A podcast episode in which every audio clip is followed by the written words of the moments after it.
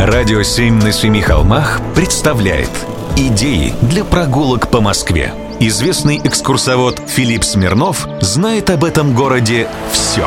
Прогулки со Смирновым. Здравствуйте. С вами Смирнов Филипп. Если ехать в центр города по Ленинскому проспекту, то сразу после пересечения с улицей Стасовой стоит интересное по своей архитектуре больничное здание. Построено оно псевдорусском стиле. Когда-то это были благотворительные учреждения имени Медведниковых и Рахмановой.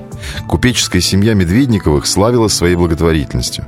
За добрые дела супруги Медведниковы были дважды представлены лично императрице. Это высочайшая честь для купеческого сословия, которой удостаивался далеко не каждый.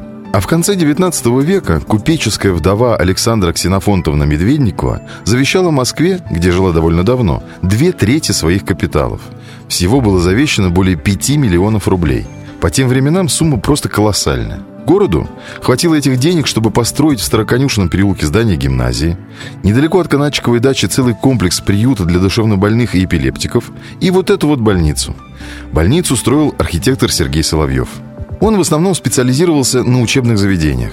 Например, именно он построил здание Российского экономического университета имени Плеханова или здание Московского государственного педагогического университета. Больницу эту он выстроил в так называемом псевдорусском стиле – Тут интересно наблюдать, как на одном здании пересекаются элементы псковских, новгородских и даже ростовских построек.